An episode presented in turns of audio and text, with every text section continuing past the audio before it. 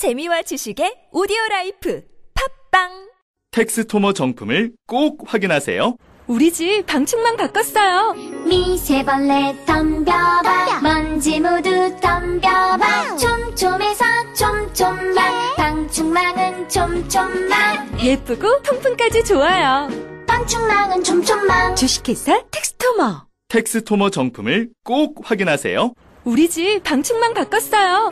미세벌레 덤벼봐. 먼지 모두 덤벼봐. 촘촘해서 촘촘만 방충망은 촘촘만 예쁘고 통풍까지 좋아요. 방충망은 촘촘만 주식회사 텍스토머. 탄핵 반대 집회를 주도했던 태극기와 십자가의 동맹을 보면서 자괴감을 느끼는 기독교인들에게 기독교는 민주주의를 싫어하는지 아예 관심이 없는지 아니면 기독교도 민주주의를 지지하는지 답답하고 궁금한 시민들에게. 호모 요쿠스의 저자 이병주 변호사가 시원한 질문과 명쾌한 답변을 제시합니다. 박근혜 사태와 기독교의 문제 기독교인들에게 민주주의는 무엇인가? 도서출판 대장간. 인생을 보고 세상을 보라. 롯데카드 무브컬처 라이프 사진전 역사에 각인된 기념비적인 순간 거대한 존재에 맞선 인류의 도전. 어두운 시대를 밝혀낸 20세기의 영웅들. 삶과 역사가 만난 그곳 라이프. 생명이란 이름에 담긴 900만 장의 역사. 롯데카드 무브컬처 라이프 사진전 예술의 전당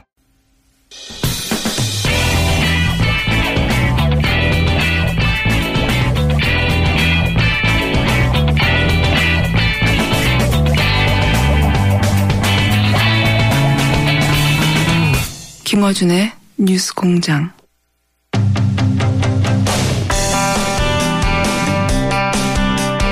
어제 강산비리 얘기가 나오면서 저희가 2차 대전 6.25 때 수통을 아직도 쓰고 있다. 네, 그런 얘기를 했었습니다. 이 수통을 바꾼 분이 있어요. 19대 국회 국방위에서 활동하셨던 더불어민주당 김광진 전 의원 스튜디오에 모셨습니다. 안녕하십니까? 예, 안녕하십니까. 예. 아, 이 수통을 바꾼 남자. 그, 그, 이제 군대 얘기하면, 기- 예를 들어서 6개월 단기 사병, 뭐부터 시작해서 만기 전역한 분들까지 다 입장이 달라요. 근데, 예. 그, 기초 군사 훈련 4주만 받은 사람부터 만기, 어, 전역한 분까지 다 일치하는 대목이 이겁니다. 이, 이 사병들의 장비들, 뭐, 수통부터 반합이나 헬기나 모든 거. 예. 네. 장갑, 뭐 전투화, 전투모, 모포, 모든 그 물품에 대해서 이게 뭐냐고 도대체. 이게 지금 부식도 마찬가지고요. 예. 사실은 우리나라 정도의 경제 규모에 절대 어울리지 않는 예. 그 많은 국방비는 도대체 어디로 갔나 묻게 되는 음. 일치 단결해서 열받는 사안이란 말이죠. 일단 수통 교체 얘기부터 해보죠. 어, 수통이 실제로 보면은 뭐 1945년 뭐 찍혀 있기도 하고 예. US 암이 막 1950년 찍혀 있기도 하고 막 그런 2차 세계대전 말미에 수통이 실제로 있었잖아요. 얼마 전까지. 실제 우리 규정상에 수통은 폐기 연한이라는 게 없습니다. 예를 들면 컴퓨터는 국가에서 구입하면 뭐 5년 지나면 사야 된다. 뭐 프린터기는 3년마다 바꾼다 이런 기간이 있잖아요. 근데 수통은 일단 폐기 연한이라고 하는 규정 자체가 없기 때문에 네. 도저히 찌그러져서 쓸 수가 없다. 구멍이 났다. 예, 그럴 경우에만 그냥 한 개씩 폐기를 하는 것이고, 어, 또 참 특이한 게, 다른 것들은 그래도 세척 기준이라는 게 있어요. 네. 모포 이런 거는 뭐, 한 달에 몇 번씩은 씻어야 된다. 근데 수통은 아예 폐기연화, 그, 세척 기준표, 이런 거 자체도 없어서, 야. 정상적으로 씻지도 않죠. 그래서, 정상적으로 씻기도 어려워요. 군생활 해보시면 그냥 모래 여가지고 이렇게 흔들어서, 네. 한번 씻고 말잖아요. 그게 말도 안 되는 거거든요. 그러면서 이제 다들 훈련소 들어가면서부터 생각하는 게 이 안에 얼마나 균이 많을까. 그러니까. 예. 이게, 열어보면 시커멓잖아요. 이게 뒤집어서 닦을 수도 없고요. 네. 저는 방산비리가 뭐 무슨 수천억, 뭐 수조짜리 이런 얘기를 하면서 뭐 수백억부터 얘기를 하면서 사람들이 피부에 와닿지 않잖아요. 예. 근데 당장 이 수통부터 시작해 수통 저는 수통이 방산비리의 상징과도 같다. 이거 바꾸려면 얼마 들었었어요 그때? 그러니까 어 실제로는 그 조금씩 바뀌어 오곤 있었어요. 네. 그래서 제가 다 바꿨다 이렇게 말할 수는 없는 거긴 한데 한 10년 정도에 걸쳐서 조금씩 조금씩 바뀌어 오고 있는 과정이 있었는데 네. 그러다 보니까 국민들이 느끼기에는 전혀 바뀐 것 같지가 않은 거예요. 그렇죠. 왜냐하면 그런 거는 다 예. 저기 그 병장들이 가져가고 좋은 그렇죠. 거는 예. 그래서 제가 이제 예결위원을 하고 있었던 시기였는데 국방위 하면서 예결을 겸해서 했었는데 그때 남아 있는 게 한 25만 개 정도가 남았어요. 25만 개. 예, 더 구입해야 될 것이. 예. 근데 한 3만 개 정도 올해 예산으로 구입하겠다. 이제 네. 이렇게 정부 예산안이 올라온 거였는데. 3만 개면 38에 24. 8년 걸리는 거 아니에요? 예. 그래서 제가 그 흔히 이제 예결위원들이 쪽지 예산이라고 하는 걸 쓰지 않습니까? 그래서 제가 기재부 관계자와 그럼 내 쪽지 예산으로 네. 내가 소통 전체를 다 살란다. 네. 그러니까 처리해 달라. 라고 해서 그때 이제 25만 개 전수를 다 사가지고 일시에 그냥 다 구매를 해버린 거죠. 그게 얼마나 들었어요? 금액은 사실은 너무 적어요. 25억. 전군의 남은 스톡을 전부 다 네, 바꾸는데. 전군의 남은 스톡을 바꾸는데 한 25억. 무슨 방산 비리면 25억은 취급도 안 돼요. 25억이면요. 그 잠수함 같은 쏘는 어뢰 있잖아요. 네. 어뢰 날아가서 터지는 미사일 한 발이 그 정도 가격합니다. 야, 그거를 그 안 했다는 거 아니에요. 그러니까 실제로 이 사병들은 그 사람 취급을 못 받았어요. 실제 더 웃긴 건 뭐냐면 사람으로 취급했으면 이룰 수 없는 예, 거죠. 병장이 썼다 이렇게 말씀하셨는데 그러고 나서 다음해 가을쯤에 전부 다 구입을 했어요 국가가. 예. 근데 저희한테 계속 민원이 오는 거예요. 스톡이 지급이 안 되고 있다고? 어, 다 바꿨다고 당신 하는데 예. 왜 우리 부대는 안 바뀌었냐? 예, 우리 예. 계속 이거 쓰고 있다. 예. 그래서 계속 이제 연락이 오는 부대마다 계속 물어보는 거예요. 네. 그랬더니 사단에서 뭐라고 얘기를 하냐면 아 구입한 거 맞다. 새 걸로 다 했다. 네. 근데 전쟁 나면 쓰려고 창고에 보관하고 있고 아직까지는 원래 쓰던 걸 쓰고 있다. 이렇게 답을 하더라고요. 군대가 그래요.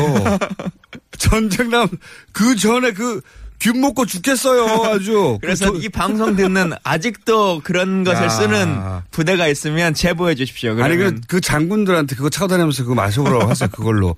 아무도 안 마십니다. 그렇죠. 안타까운 일입니다. 거기다가 물러서 딴 게 없으니까 할 수 없이 쓰는 건데 하여튼 군에서 방산비리는 극형에 쳐야 됩니다. 극형에. 그렇게 생각 안 하십니까? 그러니까 방산비리는 이적행위다. 어제 대통령도 이제 말씀하셨는데 실제로 그렇기도 하죠. 우리 장병들의 삶을 낮추는 것이기도 하고 그게 조금 더 크게 보면 뭐 잠수함이라든가 뭐 함정이라든가 전투기에 방산비리가 있으면 결국 적을 이롭게 하는 거잖아요. 그러니까 이적행위를 벌이고 있는 거죠.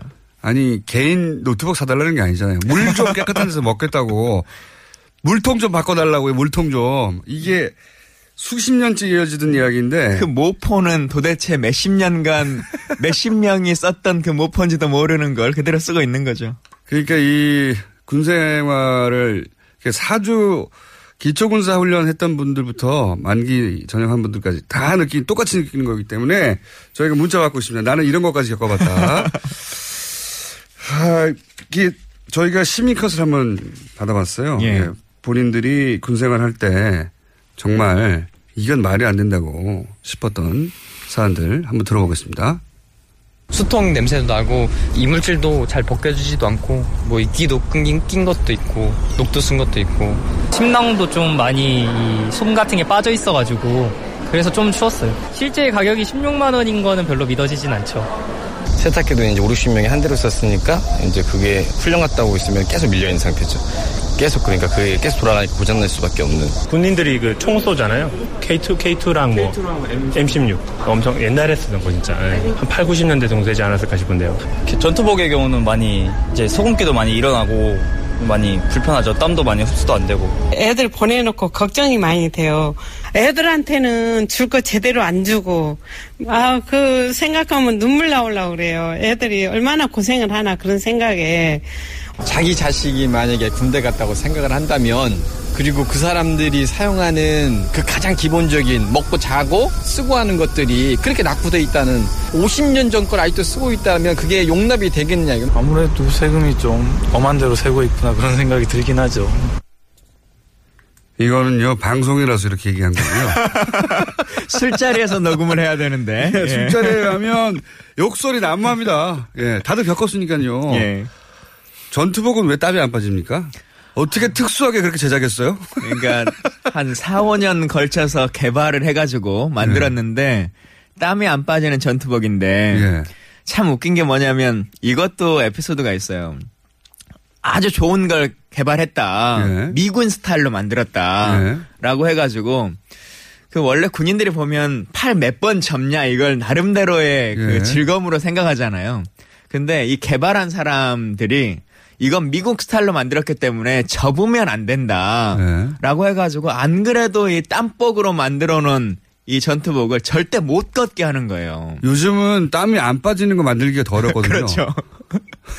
근데 그것도 민원이 엄청 들어와가지고 결국은 그때 군 관계자랑 뭐 이렇게 얘기하면서 하여튼 그거 팔 접는 거 해결 안 해주면 내가 그 국방부가 원하는 뭐 이렇게 계속 딜을 하겠다 잡고 있겠다라고 해가지고 그걸 풀어주는 어 얘기를 했었는데 참 안타까운 일이죠. 그렇게 만들고도 잘못되고 실제로 더 웃긴 건 땀이 안 빠지는 것뿐만 아니라 이때 납품했던 11만 벌 정도의 초도 물품이 전부 다 불량품이었어요. 기품원에서 스스로 인정한 전량 불량품. 왜, 왜 군 납, 특히 사병들을 상대하는 군납 제품들은 다 이렇죠? 하나같이 다 그래요, 하나같이. 사람을 귀하게 여기지 못하기 때문에 이제 더 그런 것 같은데요. 그냥 기본만 하면 되는 거 아닙니까? 그리고 또 가격은 왜 이렇게 비쌉니까? 뭐 담요가 십몇만 원이라고 그러는데 예. 사대 담요도 십몇만 원 안 해요, 요새 이렇게 얇은 거는. 그렇죠. 가격은 왜 이렇게 비싸요, 또? 같은 가격인데 옥션에서 사가지고 그냥 들어가면 오리털로 돼 있는데 그러니까요. 군에서 주는 건 솜털로 돼 있고 뭐 이제 이런 거 아닙니까? 그 돈이 어디로 새는 거 아닙니까? 그냥 부풀리고 또 중간에 없어지고 뭐 이제 이런 것들인데 방탄복은 왜 방탄이 안 되는 거예요? 우리나라 그런 거 많아요. 총에 뚫리는 방탄복, 가라앉지 않는 잠수함, 물에 뜨지 않는 구명조끼. 뭐 이제 하여튼 참 시리즈로 많이 있는데 군대는 신기한 물건. 도대체 이걸 어디서 만들었을까? 누가 만들었을까? 엄청나게 많잖아요. 예. 이게 왜 그런 겁니까? 그러니까 일단은 소비자 예. 어, 우리 국민 국민들도 좀 바뀌어야 되는 것이 우리가 군대는 원래 그래. 그렇게 생각 안 해요 이제. 예, 넘어가 버리는 경우들이 많잖아요. 그러니까 병장 유니온도 협동조합도 만들어야 돼요. 그래서 진짜 잘못되면 이걸 문제 제기를 하고 예. 그냥 21개월 넘기면 끝나는 거야. 아유 그러고 나서 우리 국민들 그러잖아요. 자기 군 생활은 정말 힘든데 개구리 마크를 딱 다는 순간 뭐라 그러냐면 군대는 더 빡세져야 돼 이렇게 얘기하거든요. 끝났으니까. 예. 근데 군에 있을 때 이거 얘기해봐야 되나? 그러니까요. 그리고 얘기할 데가 없어요. 음. 자기 상관한테 얘기해봐야 돌아오는 건 눈치. 얼테레만 안 받으면 다행이죠. 예. 100만 원짜리 USB는 또 뭡니까? 그래서 그 금으로 만들어도 100만 원은 안 해요. 다이아몬드로 만들어야지. 왜 이 군에 납품하는 것들은 더 시중가보다 비싸죠? 품질은 더 떨어지네. 품질은 시, 시내에 나오면 아무도 안 살 품질인데 가격은 제일 높아요. 예. 이게 왜 이런 차이가 발생하는 겁니까? 그러니까 군용품이라고 옵션을 하나씩 여는 거거든요. 아까 99만 원짜리 USB도 그 ROC라고 흔히 말하는 군사 요구도라고 네. 하는 그 견적서에 네. 뭘 요구를 하냐면 예를 들면 추위에 일반 USB보다 뭐 1도 더 그 감당하도록 해야 된다 뭐 이런 걸 여는 일도? 거예요. 근데 이게 어떤 의미가 있냐면 사실은 일반 상용품으로 쓰면 네. 공개 경쟁을 시키면 됩니다. 그럼 네. 훨씬 저렴하게 살 수 있는데 우리 TBS에서 A4 용지를 사는데 원래 1mm짜리를 그냥 쓰면 되잖아요. 네. 근데 군용으로 1.1mm를 우린 쓰겠다. 이렇게 선언하는 거죠. 네. 그러면 한 소리나 이런 데서는 납품할 수가 없어요. 아, 미리 미리 되니까. 그 정보를 알고 있는 업체. 음. 1.1mm로 공고를 낼 거다라고 하는 업체와 미리 짜고 거기서부터 유착이 시작되는 예, 거군요. 그 업체만 납품할 수 있는 거죠. 그러니까 그 업체만 납품할 수 있으니까 그 업체가 가격을 마음대로 정할 수 마음대로 있고. 정할 수 있는 거죠. 그리고 군에서는 수 있고 군에서는 그걸 알면서도 그 가격을 어차피 예. 자기 돈 나가는 거 아니니까. 예. 그러면 상호 간에 좋은 방법을 택하는 거죠. 그래서 남는 잉여 이익 일부가 어떻게든 돌아서 이렇게 방산 비리에 그 종잣돈이 되는 거죠. 예, 이제 그렇게 되는 모습이 엊그제 이제 감사원에서 감사보고 나왔고 예. 어, 대통령도 말씀하셨던 카이의 이제 수리원 연구 개발 이런 내용들이 나오는 거지 않습니까? 연구비를 부풀려 가지고 네. 중간에 누군가로 돈이 돌아가고 이런 이 커넥션들이 생기는 거죠. 친인척을 동원해 가지고 예. 차장 차장의 처남이요? 예. 차장의 처남한테 처남에 무슨 힘이 있다고 당, 연히 대표가 개입하지 않았겠는가 의심이 드는 건데 그러 직접 할 수는 없으니까 차장 차장도 직접 할 수는 없으니까 차장의 처남 처남한테 몰아주고 그 중에 절반 띵 했다는 거 아닙니까? 카이가 그런 걸로 많이 유명한데 직원들 상여금을 준다고 선물 사는 비용을 쓰고는 상품권으로 한 7억 정도를 더 삥을 뜯어요 중간에 그리고는 그게 어디로 갔는지 지금까지도 몰라요. 몰라요? 예, 7억의 상품권이 도대체 지금까지 어디로 흘러갔느냐 이게 정치권으로 갔느냐 어디 로비로 썼느냐라고 하는 게 아직도 밝혀지지 않고 있죠.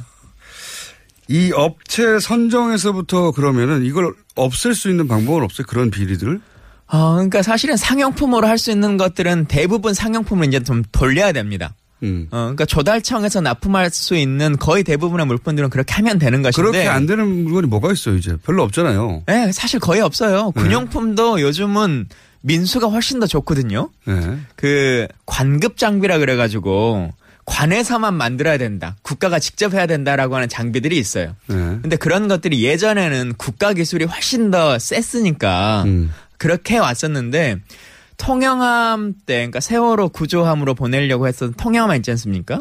근데 통영함이 밟진 못했던 이유가 대우조선이 배를 안 만들어서가 아니잖아요. 네. 배는 다 만들었어요. 근데 관급 장비라고 몇 개 빼놓은 것들이 있어요. 국가가 내가 직접 하겠다. 예. 예를 들면 소나라고 해서 예. 그 해저 레이저인데 레이더. 레이더인데 그걸 잘못해가지고 군용 고등어 잡는 어군 탐지기로 산 거 아닙니까? 그게 대우조선이 한 일이 아닙니다. 음. 그걸 국가가 직접 하겠다라고 해서 한 거거든요. 그러니까 사실은 통영함에서 문제된 건 민수는 다 끝났어요. 음. 근데 광급 장비 열 몇 개가 하나도 해결되지 않아서 배가 뜨지 못한 거거든요. 그것도 틀림없이 이런 네. 식의 입찰 단계에서부터의 그런 문제가 일들이 벌어지는 거죠. 문제가 있었던 거예요. 네. 이걸 뻔히 알면 아- 알 텐데 왜 안 고쳐질까요? 그러니까 이제는? 그 관급이라고 하는 것들을 좀 버려서 네. 공개 입찰로 거의 대부분의 일들을 돌리면 됩니다. 그리고 민간 기술이 훨씬 더 셉니다. 그래서 그런 걸로 좀 전환시키고 또 입찰도 너무 기간을 짧게 줘요. 그렇겠죠. 다른 네. 업체 못 들어오게 하라고. 예, 아까 A4 예를 들었습니다만 1.1mm로 예를 들면 입찰 기간을 2, 1년 후에 한다라고 하면 한솔 재지도 예. 다들 할 수- 들어오겠죠. 네. 준비할 수 있습니다. 근데 1.1mm로 두 달 안에 납품이 가능한 업체 이렇게 음. 하는 거죠. 아니 그 조건 자체가 그 특정 업체 외에는 절대 못 들어오도록 할 수 없게끔 하는 거죠. 입찰 조건이 아니라 예. 입찰을 못 들어오게 하는 조건이죠. 다른 예. 업체는. 그, 음. 그리고 또 하나는 지금 이 그 생활 필수품들 뭐 수통이나 전투화나 뭐 이런 것들은 뭐냐면 그 군인 공제회나 아니면 제한군인회 그리고 보훈 단체들 많이 있지 않습니까? 네. 아직까지 우리가 법으로 그 단체들에게 이런 물품들을 납품할 수 있도록 권한을 주고 있거든요. 근데 실제로 한 20년, 30년 전까지만 해도 그, 부- 그 회사가, 보훈 회사가 대부분 그 근로자들도 전부 다 이제 보훈 대상자들이 운영해 왔었는데 이제 그럴 만한 연세가 다 끝나는 거지 않습니까? 그러니까 대표자 한두 명만 보훈 대상자고 나머지는 다 일반인이에요. 그러면서 그냥 통로만 한번 거쳐서 통행세만 받고 납품을 하는 거죠. 그러니까 이런 제도들을 좀 바꿔내면 아까 이 그 전투복도 예. 전량이 문제가 있었지 않습니까? 예. 그럼 그 업체는 예. 다시는 입찰 못하게 해야 되죠. 그래서 입찰 제재를 받았어요. 받았는데 입찰 제재를 받긴 했는데 납품할 수 있는 업체가 없으니 내년에도 또 그냥 입찰에 음. 전량 응하라. 불량품을 냈는데도 불구하고 예. 내년에도 또 물량을 보장받는. 예, 그렇게 만들어 버리고 이게 이제 일반 그 일반 시장, 일반 상업 시장에서는 절대 있을 수 없는 있을 수가 없고 퇴출되고 끝장났어야 되는 거고요. 네. 그리고 만약에 그 일반 그 직원 복지용으로 뭘 줬는데 그 직원들한테 당연히 지급돼야 하는 건데 그거를 뭐 전쟁 나면 준다고요? 회사가 위기에 처했을 때 주겠다 나중에 앞으로 예. 경제 위기가 닥쳐오면 세계 경제 위기가 닥쳐오면 주겠다. 컴퓨터를 컴퓨터를 사놓고 펜티엄으로 다 사놨는데 예. 창고에 있고 그러니까요. 지금 일단 486으로 써라 이런 거죠. 세계 경제 위기가 곧 올지도 몰라 이러면서 말이 안 되거든요. 상식적으로. 그러면 그 수통을 싸놓고 사놓고 아직도 대부분은 지급을 못 받았어요? 안 받은 데들도 있긴 할 겁니다. 그러니까 아직도? 더- 대부분은 분출을 했을 텐데 예, 이런 논란이 되면서 예. 아직 안 받은 지역이 있으면 꼭 제보해 주십시오. 그러니까 안 받은 지역들은 대부분 이런 이유였다. 이런 이유죠. 예, 예. 창고에 있습니다. 창고에 뭐 없지는 않습니다. 사단장- 제가 장담하건데. 그러니까 사단장이 어 새거 왔어. 근데 또 어. 전쟁금 남 써야지. 예. 혹은 높은 사람 오면 새 걸로 이제 깔고 이제 이러는 거죠. 그 아까운 거예요. 만원 이렇게 어렵게 해서 국가의 물품을 그렇게 소중하게 생각하는 거죠. 우리 군인들이. 사람은요. 거기서 그 물통에 물 넣어 먹어야 되는 사람은요. 기본적으로 안타까운 일입니다. 예, 사병 한 사람 한 사람을 사람으로 안 보는 거예요, 정말. 그게 너무 오래 지속됐고요. 예. 그런 인식을 이 군 장교들이 너무 오랫동안 해왔고요. 그렇게 군이 창설될 이후로 계속 지금까지 똑같이 지내왔으니까 문제의식도 못 느껴 자기들끼리는. 이거 이거 어떻게 해야 됩니까 이거 도대체. 그러니까 근데 그 문제 의식이라는 게 우리 뭐 문민 국방장관 이런 얘기를 많이 하지 않습니까? 그러니까 사실은 인권의 측면이나 이런 복지의 측면은 그 지금 국방장관 입장에서 봐도 야 그 부대 시찰해 보면 20년 전에 내가 군생활할 때에 비하면 내 대장할 때에 비하면 보이스카웃이나 이런 생각을 갖지 않겠어요? 근데 사실은 어, 세탁기도 있어? 뭐 네. 이러면서. 세탁기도 있어 이렇게 네. 생각하는 거죠. 근데 그런 뭐 인식을 벗어날 수 있어야 되는 거죠. 그렇게 지금 동시대적 사고를 못 해요. 예. 세탁기가 있는 건 너무 당연한 거죠. 기계가 있는데 왜 사람이 빱니까? 예. 기계를 돌리면 되는데. 세탁기도 웃긴 일이요. 그 세탁기 월급 한 10만 원 받아가는 이 군인들한테 세탁 한 번에 천 원, 건조 한 번에 500원. 그것도 진짜 이렇게 받아가는 거잖아요. 정말 때려주고 싶어요. 예. 누가 결정했는지. 그 컴퓨터도 요즘 공공기관에서 컴퓨터 유료로 쓰는 데 없습니다. 동사무소 나 동사무소 가도 민원인들 컴퓨터 다 공짜로 해주거든요. PC방을 만들었죠. 네. 근데 군인들 PC방 1 시간에 540원씩 이렇게 막 받잖아요. 응? 사이버 직장 보방이라고. 미친 거예요. 그게 제가. 군인 공제가 하는 사업이거든요. 그러니까 이런 것들을 빨리 좀 철폐해야죠. 그러니까 이 진짜로 국방장관이 민간인에서 나와야 된다는 생각이 들어요. 예. 민간인이 지금 이제 군 생활을 경험했던 사람들이 군을 제대한 직후 직후는 그건 고생담처럼 얘기하지만 예. 사회생활을 한 5년 10년 이상 지나고 나면 시간이 지날수록 더 화가 나요. 야 이게 정말 말이 안 되는 거라고 예. 사회생활 하면 할수록 그러니까 민간 출신의 국방장관을 이 가서 이렇게까지 말이 안 되고 군이 돌아가고 있는지 전혀 익숙하지 않은 사람이 한번 확 뒤집어야지. 예. 사실 우리 군이 몇십 년간 군이 이제 전쟁하라고 있는 조직이잖아요. 6.25 이후에 어 그리고 베트남전 참전 이후에 그 사이 사이에 군이 한게뭐 있습니까? 군은 전쟁을 안 했어요. 그래서 오히 이런 뭐랄까 방산비리 모두가 다 그런 건 아니, 아니겠지만 이런 방산비리에 온상이 됐는데 군이라는 특성 때문에 아무도 제대로 통제를 못했거든요. 예. 그동안은 뭐, 그 아까 보훈단체들이나 이런 단체들도 네. 적폐죠. 그런데 누구도 말하기가 껄끄럽고, 그러니까 말하지 않고 넘어가 버리고, 또 그동안 오랫동안 쌓여 있었던 유착 관계들 이런 걸 끊기 싫고, 뭐 이랬었는데, 자기 자기도 혜택을 입을 수 예. 문재인 정부에서는 이런 것들 좀 확 끊어놨으면 좀 좋겠다는 정말 생각도 좀 단호하게. 했으면 좋겠어요. 예. 정말 단호하게. 또 사법부에서만 검찰 개혁 뭐 이렇게 얘기하면서 연공 서열 그리고 뭐 전관예우 이런 얘기를 하지만 사실 국방부처럼 전관예우나 학연이 센 데가 없잖아요. 검찰은 그래도 스카이가 중심이라고 해도 몇십 개 대학이 있어요. 네. 근데 육군은 육사 하나 있는 거 아닙니까? 그렇죠. 어, 해군은 해사 하나 있고 그. 평생 한번 관계 맺어지면 상하 관계로 예. 죽을 때까지 가는 거죠. 그리고는 그 처음에 시작된 소위 인간 할 때부터 연공 서열을 한 번도 넘어가 보지 못하는 그렇죠. 그런 관계에 있는 서열 구조이기 때문에 이것도 빨리 좀 타파해 가지고 그래서 사실은 유럽 같은 곳에서 민간인도 아니고 아예 여성으로 예. 예. 여성으로 국방장관을 막 갈기 시작했잖아요. 지금 EU에 있는 국가 중에 여섯 개 국가가 여성 국방장관이고요. 뭐 심지어는 임신 중에서 임신한 상태에서 맞습니다. 사열 받고 있는 사진도 많이들 보셨을 이유가 거예요. 있어요. 이유가 생각해 보면 그 눈으로 바라봐야 제대로 보인다는 거죠. 예. 근데 우리가 이분들은 정무적 판단을 하는 것이기 때문에 예를 들어 그 보건복지부 장관 하면 많은 사람들이 유시민 장관 이렇게 떠올리지 않습니까? 아니요. 근데 그렇습니다. 유시민 네. 장관이 의사 출신이냐, 뭐 약사 출신이냐, 아니죠. 사실 그렇지 않거든요. 네. 그런 의사 출신이 보건복지부 장관 된다고 훨씬 그 일들 다 잘할 것이냐 그러지 않습니다. 그러면은 예. 김광진 의원님은 최초의 육사 회사 출신이 아닌 국방장관을 노리십니까? 아이고 저는 군령권에는 별로 관심이 없고요. 군 네. 통수권에는 관심이 좀 있습니다. 일단 국방장관이라도 어떻게. 이게 사실 이 군납비리 문제는요, 이 해도 해도 방산비리 문제는 너무 방대하고 너무 종류도 많고 그리고 아주 낮은 단계부터 시작돼가지고 끝이 없어요, 끝이. 예.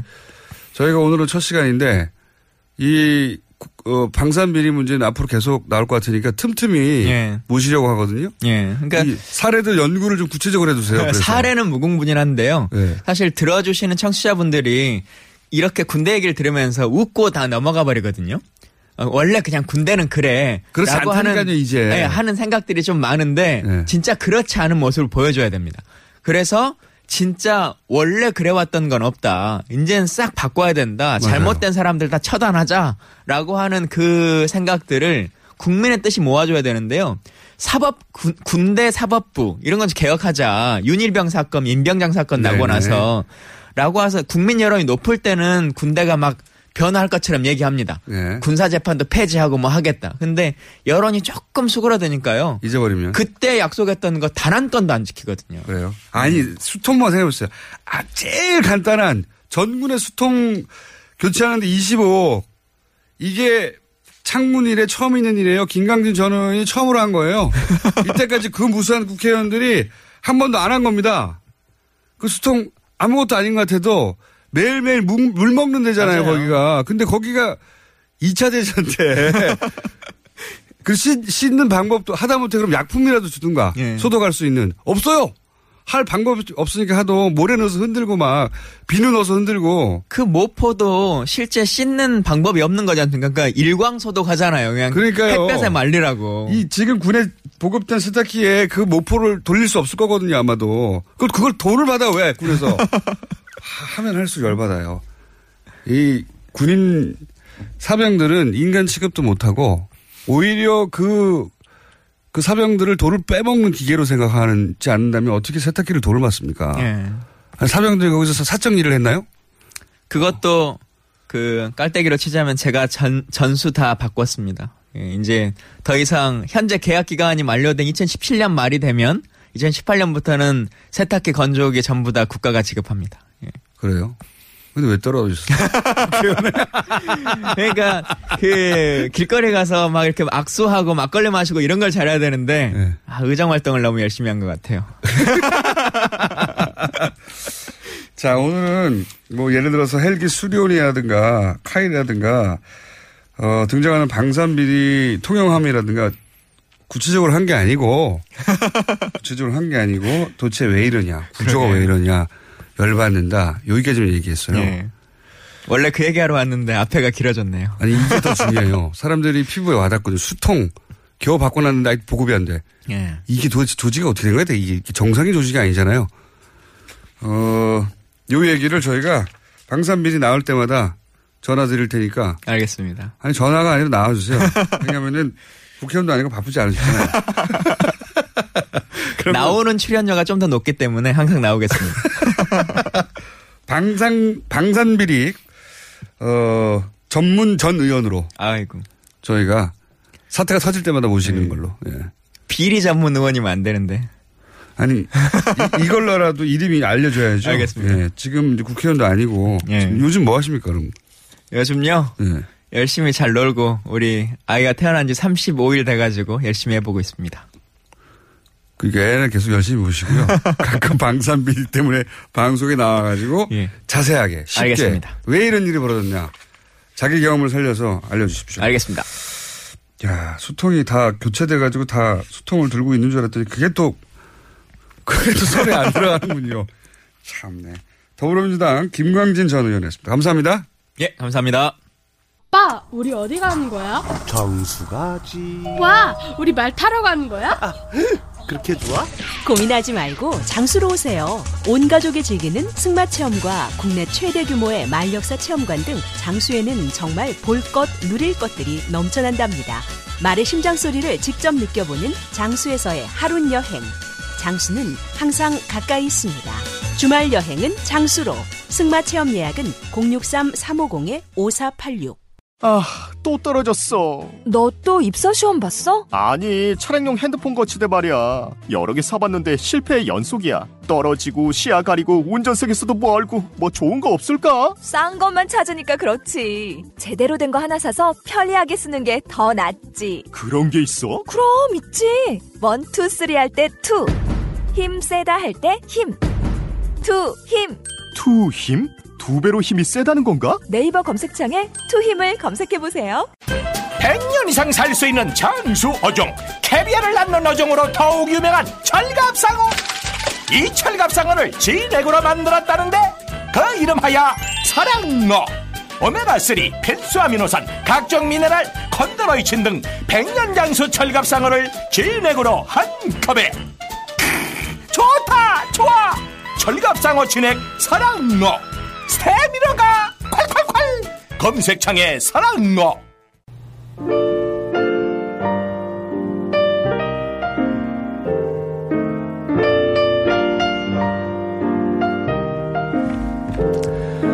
네. 문자가 아주 쏟아지네요. 예.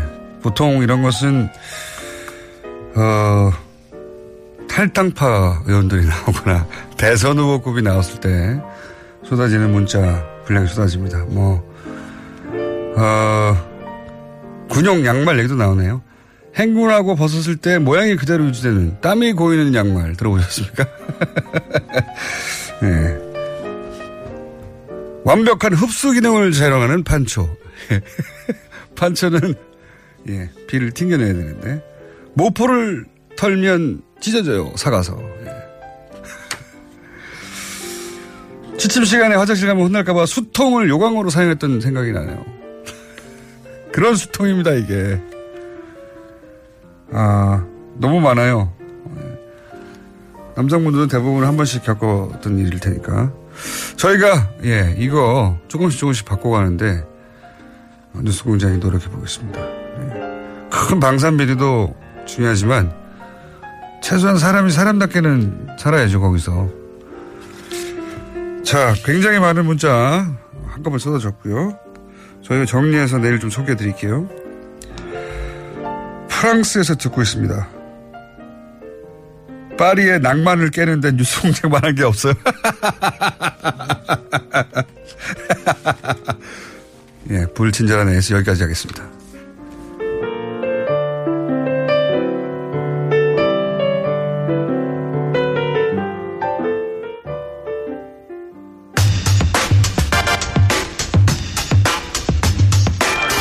예, 원래 화요일에 남자인데 예, 오늘은 패널 땜빵 하러 나왔어요. 오늘, 오늘 패널 정태현 소장님이 갑자기 일이 생기셔가지고 저희가 일이 생길 때마다 가장 먼저 전화기를 들고 양지열 변호사를 찾습니다. 좋은 말로 할 때 땜빵 하시죠. 자, 오늘은 그래도 본인 시간도 아닌데 땜빵으로 나오셨기 때문에 어, 저희가 중앙마 이런 거 얘기 안 하고. 아니, 뭐, 방문 판매 마왕이라고. 방문 판매. 이미 스스로 자백을 했어요. 이제 수능이 되더라고요. 다도 얻어맞으니까. 안 때려주면 이상해. 네. 네. 땜빵 마왕. 음, 갑자기 6시 20분에 전화를 해서 네. 나와라. 그래서 네, 알겠습니다. 네, 어제 전화한 것도 아니고 오늘 오늘. 새벽 6시 20분에. 새벽 6시 20분에. 어, 정태현 수장님이 못 나온다고 하십니다. 어, 그래, 그럼 양질 변호사 불러. 그럼 보통 이제 이렇게 새벽에 하면 네. 급하게 섭외했다고 다들 짜증내거나 음. 자기가 너무 저렴하게 보일까봐 스케줄이 있다고 하거나 하나 양재열 변호사는 네 알겠습니다 하고 바로 그러지 말고 어제 달려왔습니다. 어제 중요한 문건 때문에 급히 바꿨다 이렇게 얘기해 주면 안 될까요 혹시? 네, 사실이 아닌데요. 뭐. 제가 오늘 새벽에 전화하는 걸 봤습니다 옆에서. 예. 야 그럼 어떻게 하냐? 양재열 변호사가 있잖아요. 뭐지 이건 이제 패널 땜빵까지 예, 알겠습니다 뭐저 중요한 그래서 아. 새벽에 전화하면 전화 안 받을 줄 알았어요. 아니 사실 제가 예. 눈이 이제 좀 나이가 있어서 그런지 새벽에 잠이 안 와가지고 음. 뉴스를 보고 있는데 갑자기 전화가 온 거예요. 그래서 당황했죠. 6시 네. 저희, 20분에. 저희도 아 이 시간에 전화 안 받거나 받아 짜증낼 수 있다 새벽부터. 눈 뜨고 있었어요. 예. 그랬더니 뭐 반갑게 알겠다고 뭐 달려가겠다고. 마, 마침 막. 문건 얘기하고 보고 있었어요 뉴스 알아서. 네. 자 그래서 달려온 분입니다. 자 캐비넷 문건 네. 오늘 얘기해 볼까요? 예. 깜짝 놀랐죠. 민정수석실에서 발견된 문건이 있다라고 해서 청와대에서 전수조사를 해보겠다. 혹시 또 남아있는 게 있을까 싶어서. 더 훨씬 뭐 더 많이 남아 있어요. 그랬더니 몇 정말. 어마어마하게 남아 있었죠. 이번에 네. 이제 정무수석실에서 한 1,300여 건이 남아 있었고 2015년 3월부터 2016년 11월까지 정말 최근까지도 남아 있었던 내용도 겁니다. 우리가 애타게 찾던 것들. 그렇죠. 그리고 간접적으로만 얘기를 했어요. 왜 간접적으로 얘기를 했냐면 어 지난번 민정수석실에서 발견된 건 자필 메모 이런 것들 위주로만 공개를 할 수 있었는데 이번에는 아예 수석 비서관 회의 공개 자료, 회의 업무 자료가 공식적인 업무 자료가 남아 있었던 거예요. 당시 기- 이거를 기록한 기획 비서관이 맞다 이건 내가 기록한 게 맞다라고 인정을 했고 예. 그 기획비서관 같은 경우 지금 이제 청와대에서 일을 하고 있죠. 하고 있고 그 수석비서관 회의 내용 자체는 잘못된 게 없다라고 얘기를 하고 있지만 청와대에서 볼 때는 전체 연결 상황을 봤었을 때 여기서 삼성 얘기가 나오고 여기서 세월호 얘기가 나오고 여기서 무슨 블랙리스트 뭐 얘기. 블랙리스트 얘기가 나왔다는 거는 큰 틀에서 봤었을 때는 분명히 불법적인 것의 일부가 될수 음. 있다까지만 밝혔어요. 그러니까요. 구체적인 내용은 이제 검토를 하겠죠. 공개할 수 있는지 없는지. 그리고 이제 대통령 기록물이 아니냐. 네. 거기도 뭐 율사들이 있을 테니까요. 근데 당연히 그것도 제가 봤었을 때는 원래 공개하는 게 맞아요. 공개할 수 있는데 다만 정치적인 반발 같은 것을 막기 위해서 그냥 청와대에서 자중하고 있는 것 뿐인데 저는 이게 자중하는 게 맞는지 좀 판단을 좀 달리 해봤으면 좋겠어요. 지금 그럴 때가 아니거든요. 모조리 다 공개해버려요. 공개할 왜 이건 대통령 기록물이라는 것 자체가 원래 법 1조에 뭐라고 돼 있냐면 국정 운영의 투명성과 책임성을 확 보장하기 위해서 만든 법이다. 그래서 6조인가 딱 공개함을 원칙으로 한다라고 돼 있어요. 기본적으로 그렇죠. 기본적으로 노무현 전 대통령이 왜 만들었냐면 각 정권 바뀔 때마다 자기네들끼리 다 문서 비밀로 해버리고 안 넘겨주니까 아니 이게 나라가 바뀐 거냐 정권이 바뀐 거지. 그래서 우리는 기록으로 남기겠다. 그걸 하나하나 다 기록하겠다라는 취지로 만든 거거든요. 노무현 전 대통령은 뭐 백만 건을 남겼죠. 그러니까 네. 좋은 취지에서 만든 건데 이걸 뒤집는 거예요. 자꾸 이걸 그래서 그 뒤집어서 기록하는 사람이 엄청 고생했다지 않습니까? 아, 그러니까 그래놓고 무슨 청와대 내에서 벌어지는 모든 일을 기록하라고 해가지고 사실은 제가 이거를 할 때마다 화가 나는 게 그것 때문에 가장 고초를 겪은 분이 또 노무현 전 대통령이었거든요. 본인은- 남긴 기록 때문에. 본인은 좋은 취지로 남겼는데 그것 때문에 사법 만들었다고 또 뭐 빗대 그 행정관들 기소했었죠. 네. 얼마 전에 NLL 대화록 가지고도 문제가 됐었을 때도 초본 없었다고 그 사람들만 애꿎은 사람들 기소했었잖아요. 네. 결국 다 무죄로 밝혀지긴 했지만 근데 취지는 그런 좋은 취지였는데 벌써 반론이 막 뭐라고 나오냐면 대통령 기록물이니까 공개하면 안 되는 거 아니냐는 식의 일부 언론에서 반론을 음. 애초 공개가 정신이고 예. 일부 시한을 정해서 공개하지 않을 수 있는데 뭐 국가 그 해외 정상과의 어떤 문제라든가 국방, 뭐 예. 안보, 뭐 개인적인 비밀 이런 것만 예외로 한 건데 예. 원칙과 예외를 뒤바꾸는 주장들을 막 하고 있어요. 그래야지 거기서 나온 문건들이 자기한테 불리하게 작용하지 않을 수 있죠. 심지어 오늘 어떤 언론에 지금 이제 뭐, 뭐 야권 의원 한 사람의 멘트를 빌려서 이렇게까지 났어요. 대통령 기록물의 입법 취지가 전 정권의 기록을 다음 정부가 보지 못하게 하는 게 입법 취지라고 그렇게 야의 코트를 따서 인용을 해놨는데 사실 아니다 전혀. 전혀 아니, 생각을 해보세요. 전 정권의 기록을 다음 정권이 못 보면 이게 그러면 나라가 그러니까요. 유지가 됩니까? 국가 연속성이 없어지는 거죠. 네. 국가 연속성이 생기라고 만드는 법 당연히 법안인데. 그렇죠. 그리고 이번에 나온 것들은 다 범죄 현장에서 쏟아져 나온 증거물들이에요. 자, 알겠고요. 예. 그러면 실제 그게 어 재판에 영향을 주려면 소정의 절차가 있지 않습니까? 그렇죠. 그 절차를 설명해 주십시오. 일단은 청와대에서 원본은 대통령 기록물 기록관으로 이관을 시켰고요. 사본들 중에서 필요하다고 생각되는 부분들을 다 필요하다 죄송합니다. 정정합니다. 사본들을 다 특검에 넘겼어요. 네. 특검 같은 경우에는 현재 특검에서 기소해서 재판을 하고 있는 부분들이 있기 때문에 네. 직접적으로 증거로 쓸수 있는 부분들을 간추려서 증거로 제출하겠다고 했고 네. 수사가 더 필요하다고 생각되는 부분들은 특검은 지금 수사를 안 하고 있거든요. 네. 그러니까 검찰에 넘기겠다고 지금 했고 공소유지만 하는 거죠. 공소유지만 하고 있으니까 네. 그런데 문건들 지금 벌써 두 개를 합하면 1,700건 가량이 나온 건데 그 문건들마다 성격이 좀 다를 겁니다.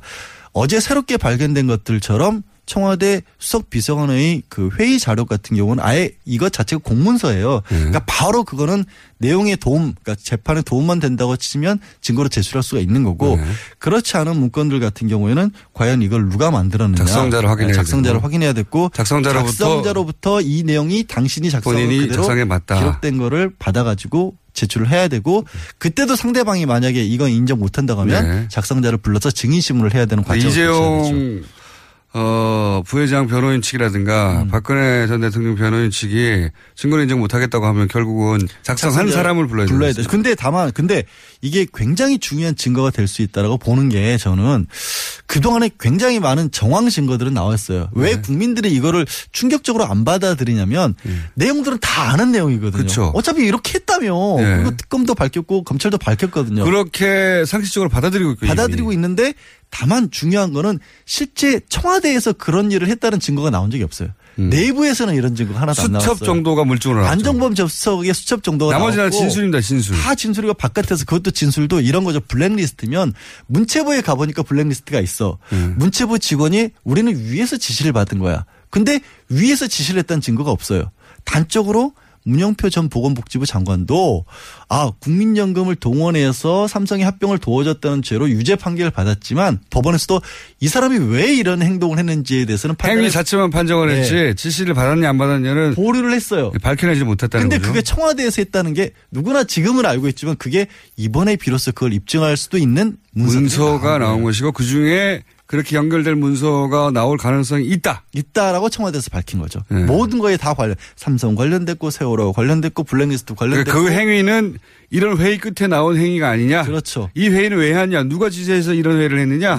이렇게 따져가가지고 그렇죠. 아, 위에서 지시받았다. 아니 조윤선 전 장관도 본인은 블랙리스트 모른다라고 네. 눈물을 흘렸잖아요. 예. 김기춘 전 비서실장 나 아무것도 하는 게 없다. 이번에 나온 게 비서실 회의거든요. 여기서 무슨 얘기가 나오냐에 따라서 그 사람들이 얼마나 제대로 얘기를 했는지 아니면 여태까지도 거짓말을 했는지가 밝혀질 수 있는 중요한 키들이 나온 거죠.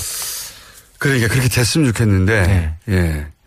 실제 그렇게 되기까지, 어, 몇 가지 장애가 있어. 시간이 없다. 아, 물론 예. 그런 부분들로 있죠. 물론 당장에 뭐 이재용 부회장 같은 경우에는 네. 8월 2일까지는 결심을 해야 재판을 마쳐야 8월 16일까지는 선고를 할 수 있다. 근데 이제 검찰 쪽, 특검 쪽에서 이렇게 새로운 자료가 나왔으니 연기해달라고 요청을 하겠죠, 아마도. 그거는 여러 가지 이게 이게 연기를 거- 그걸로 연기를 할 수는 없는 게 구속 시한의 문제가 있잖아요. 구속 시한은 8월 20 며칠까지지 않습니까? 8월 17일까지예요. 8월 17일. 17일이요? 예. 뭐 한 주라도 미뤄달라고 하죠. 아니 그게 그런 식으로 안 된다는 걸 아시잖아요. 왜 전문 피해자께서 왜 그러세요? 아니, 특수 상황이라 그렇게 말할 수, 말할 수 있지 않을까? 혐의 사실을 추가할 만한 것들이 혹시라도 나온다라면 모를까. 네. 지난번 정리라도 증언을 했으니까 그런 게 없으면 불구속 상태라도 할 수는 있겠죠. 근데 이제 구속 상태에서 끝내고 싶어 하겠죠, 당연히. 근데 이제 그렇죠. 이제 증거 가치가 얼마나 크느냐에 따라 달라질 거고 한 가지 더 이제 가치가 박근혜 있다면 전 대통령 시간이 좀 있어요. 박전 대통령은 시간이 그래도 있는 편이죠. 그런데 이제 이재용 부회장 같은 경우에는 시간도 촉박하고. 근데 이재용 부회장의 판결이 박근혜 전 대통령 최순실 모두에게 영향을 미치는 중요한 저- 그 재판이란 말이죠. 굉장히 키가 되- 그러니까 줬다는 사람이 확실하게 준걸 여기서 뇌물죄가 뇌물로 되면 예. 그럼 반- 나머지는 뭐 거의 이제 반자동이라고 볼 수가 있는 그러니까요. 여기서 근데 뇌물죄 그- 그래서 여기서 모두가 같은 편이 된 거 아닙니까? 박근혜 전 대통령은 그래서 이 재판에 증인으로 안 나가려고 구인장이 와도 구치소에 구인장을 보내는 경우가 어디 있어요? 구인장이 필요 없으라고 구치소에 넣어놓은 건데 그, 그렇게 보면 19일 날이 그래도 안 나와. 중요한 기점이 될 거예요. 일단 구인장을 그러니까 강제로 끌어올 수 있는 거를 일단 법적으로는 받아놨는데 집행된 사례는 없었거든요. 지금까지. 아니 구치소에서 나 안 나간다는 사람이 없으니까요. 구인장이 언제나 부를 수 있으라고 거기다 구치소에 어, 그러니까 과연 구속 영장이 그거 아닙니까? 네, 그렇죠. 당시에는 끌어올 도주의 수 그러니까 도주의 위험이 있으니까 어디 못 가게 음. 죄가 확정되지 않았는데 구속시켜 놓은 건데 지금은 그렇게 구치소에 있는 사람이 안 나간다고 하니까. 그렇죠. 또 한 번 구인장을 한 걸 발부했죠. 발을 다칠 수도 있잖아요. 그러니까 근데 구인장을 발부했는데도 안 나왔거든요. 네, 안 나. 지난번에도 사실은 발부했었는데 안 나왔거든요. 이게 법을 완전히 무시하는 거죠. 예. 몸이 힘드셔서 그런 거죠. 그때는 그때 두 번 거절했을 때는 몸이 힘들 때도 아니었어요. 아, 그랬나요? 지금은 하다못해 발가락 네 번째 발가락에도 아프시죠. 예. 근데 하여튼 어떻게 될지는 좀 근데 만약에 정말로 근데 시간이 좀 촉박하긴 한데 검찰이나 특검에서 어떤 의지를 보일지가 이번 19일에 좀 달라진다고 그러니까 봐요. 박근혜 전 대통령, 최순실, 이재용 부회장은 사실은 재판 운명 공동체거든요. 어, 그렇죠. 그 첫 번째가 이재용 부회장이고 그래서 이재용 부회장의 재판에 불리한 증언을 절대 최순실 씨도 하지 않고 박근혜 대통령은 아예 가지 않는다고 하는 거란 말이죠. 근데 이제 우리 이 근데 문서가 그거를 낄 수 있을지 일단 첫 번째는 이제 지난번 민정수석실에서 나온 것도 삼성 경영 승계와 관련된 얘기들이 나왔는데 문제는 그거는 자필 메모였잖아요. 그리고 네. 이제 돌아가신 분의 메모로 지금 추정이 되고 있어서 그와 관련된 비슷한 것들이 나머지 300건 중에 얼마나 들어있는지가 정말 어마어마한. 관건이죠. 촉박해요. 검토하고 있겠죠 지금 검찰에서. 그러니까요. 그 중에 결정적인 문건 한두 개가 나오면 이재용 부회장의 음. 이제 재판에 이게 작용할 수 있을 것이라는 전망 하나 하고 우병우 전 민정수석이 근무 기간에 작성된 네. 내용이기 때문에 본인은 이제 모른다고 하는데. 아니, 근데 어제 모른다고 하는 것도 저는 굉장히 우전석이 그 전에 발언 치고는 많이 얘기를 했어요. 무슨 상황인지 모르겠다. 무슨 내용인지도 모른다. 물론 피고인으로서 이게 일단 검찰도 증거로 내밀지 않았기 때문에 내용 파악이 안 되는 건 당황, 당연한데 무슨 상황인지 모르겠다라는 것은 그동안 우병호 전 수석이 이 상황을 통제해왔던 어떤 것에 비춰본다면 굉장히 당황한 데서 나온 얘기예요. 진짜 뭐가 있는지 모르겠죠. 상황 파악이 안 되는 왜냐하면 거기에 있어서는 안 되는 본인의 어떤 추가 기소가 가능할 만한 내용이 있을지도 모르잖아요. 그러니까 이거 정말 당황한 거예요. 이것들이 내가 다 지우라고 했는데 이거를 놔두고 나온 거. 본인은 휴대 휴대전화 있는 것도 깡통으로 다 만들어놨는데. 제가 그래서 이 일은 어떤 그 우리가 흔히 비판하는 공무원 마인드에 음. 의도치 않은 긍정적인 효과라고 자기 캐비넷만 치우고 나오, 나오면서 남은 거다. 저는 가능 그러니까 어떤 내부 고발 취지가 있었을 수도 있다고 봐요. 의도적으로. 반은 의도적으로 의도적으로 외면하고. 남겨두었다. 네, 남겨둘 수도 있다. 저는 그렇게 생각하지 않습니다. 아니, 저는 그런 실 사례를 알아요, 실제로. 그런데 그거 자기 책상만 남겨야죠. 다른 책상은 어떻게 해요? 알겠습니다. 양지열 변호사였습니다. 내일 뵙겠습니다. 네, 안녕. 고맙습니다.